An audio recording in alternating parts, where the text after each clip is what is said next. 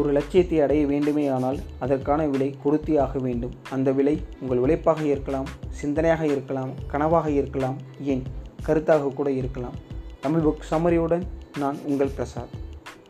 இன்றைக்கி நாம் ஒரு தலைவன்னா யார்?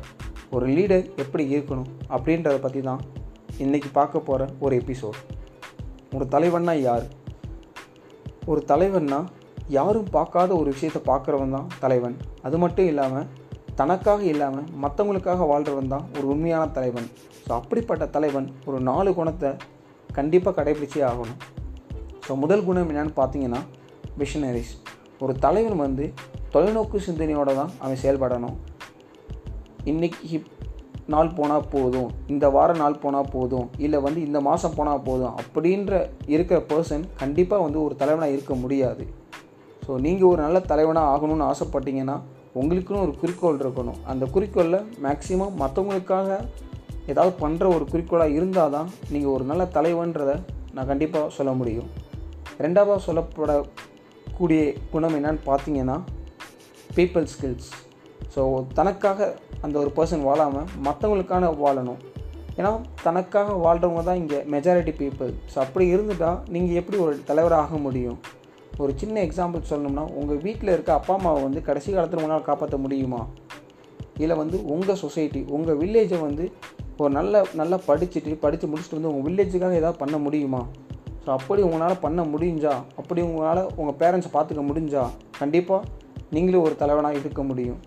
அண்ட் மூணாவதாக நம்ம பேசக்கூடிய ஒரு குணம் என்னென்னு பார்த்தீங்கன்னா ஆட்டிடியூட் இதில் வந்து இதை தமிழ் என்ன சொல்லுவாங்கன்னா அந்த ஒரு ஒரு மனநிலை அந்த ஒரு மைண்ட் செட் இது என்னன்னு பார்த்தீங்கன்னா இங்கே வந்து பார்த்தீங்கன்னா பொதுவாக மக்களுக்கு அப்ஸ் அண்ட் டவுன்ஸ் இருந்துகிட்டே இருக்கும். அதே மாதிரி தான் ஒரு தலைவன் எடு எடுத்துக்கிட்டாலும் சரி அவனுக்கும் அப்ஸ் அண்ட் டவுன்ஸ் வாழ்க்கையில் இருக்க தான் செய்யும்.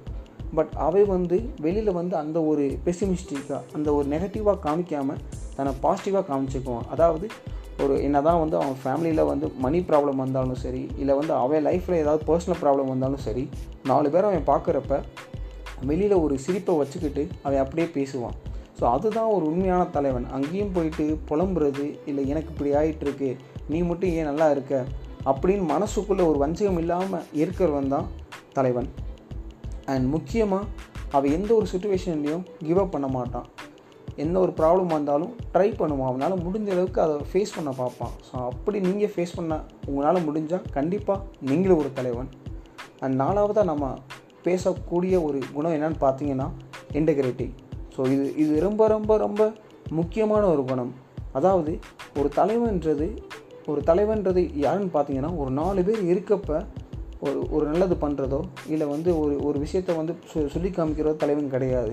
அந்த நாலு பேர் இல்லாமலேயும் அவன் அந்த ஒரு ஒரு இடத்துல இருக்கிறப்ப அதை ஃபாலோ பண்ணனா அவன் தான் உண்மையான தலைவன். ஒரு சின்ன ஒரு எக்ஸாம்பிள் நான் சொல்லணும்னா நாலு பேர் இருக்கப்ப அவன் ஒரு சாக்லேட் சாப்பிட்றான்னா அந்த சாக்லேட் பேப்பரை வந்து பேக்கெட்டுக்குள்ளே வச்சுருவான். அதே நாலு பேர் இல்லாட்டினா மேக்ஸிமம் மெஜாரிட்டி பீப்புள் என்ன பண்ணுவாங்கன்னா கண்டிப்பாக வெளியெல்லாம் தூக்கி போடுவாங்க. ஸோ இந்த ஒரு விஷயத்துலேயே நம்ம தெரிஞ்சிடலாம் அவங்க இன்டெகிரிட்டியோடு இருக்காங்களா இல்லையான்றது. ஸோ இன்டெகிரிட்டியாக நீங்கள் இருந்தீங்கன்னா கண்டிப்பாக நீங்களும் ஒரு தலைவன். ஸோ நம்ம எத்தனையோ தலைவர் நம்ம பார்த்துருக்கோம். நான் என்ன எனக்கு ரொம்ப பிடிச்ச தலைவர் யாருன்னு பார்த்தீங்கன்னா காமராஜரை நான் சொல்லுவேன். எஸ் அப்துல் கலாம். ஏன்னா நிறையா ஒரு டீமை லீட் பண்ணி நிறையா வந்து அச்சீவ் பண்ணியிருக்காரு. மூணாவதாக நான் சொல்லணும்னா எம்எஸ் தோனியை பற்றி நான் சொல்லுவேன்.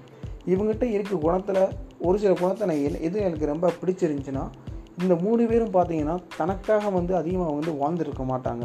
ஒன்று வந்து பார்த்தீங்கன்னா மக்களுக்காக கொடுத்துருப்பாங்க. இல்லை இந்தியாவுக்காக ஏதாவது பண்ணணும் அப்படின்ற மாதிரி தான் இருந்திருப்பாங்க. அண்ட் எப்பயுமே இந்த ஒரு விஷயத்தை இந்த மூணு இந்த மூணு பேர்த்திட்ட நீங்கள் வந்து அப்சர்வ் பண்ணியிருக்கலாம். அதாவது ஒரு வெற்றியை வந்து அந்தளவுக்கு அவங்க பெருசாக தான் தான் அச்சீவ் பண்ணேன் அப்படின்றத போர்ட்ரே பண்ணவே மாட்டாங்க. ஸோ நீங்களும் ஒரு தலைவனாக ஆகணும்னு எனக்கு ரொம்ப ஆசை. அப்படி நீங்கள் ஆகணும்னா கண்டிப்பாக இந்த ஒரு நாலு குணத்தை நீங்கள் கண்டிப்பாக ஃபாலோ பண்ணியே ஆகணும். அண்டு நம்ம பாட்காஸ்ட் நம்ம தமிழ் புக் சம்மரி பாட்காஸ்ட் கேட்குற ஒவ்வொரு பர்சனையும் நான் ஒரு தலைவனாக பிற்காலத்தில் பார்க்கணுன்னு ஆசைப்பட்றேன். மீண்டும் ஒரு நல்ல தமிழ் புக் சம்மரியுடன் நான் உங்கள் கூட பேசுகிறேன்.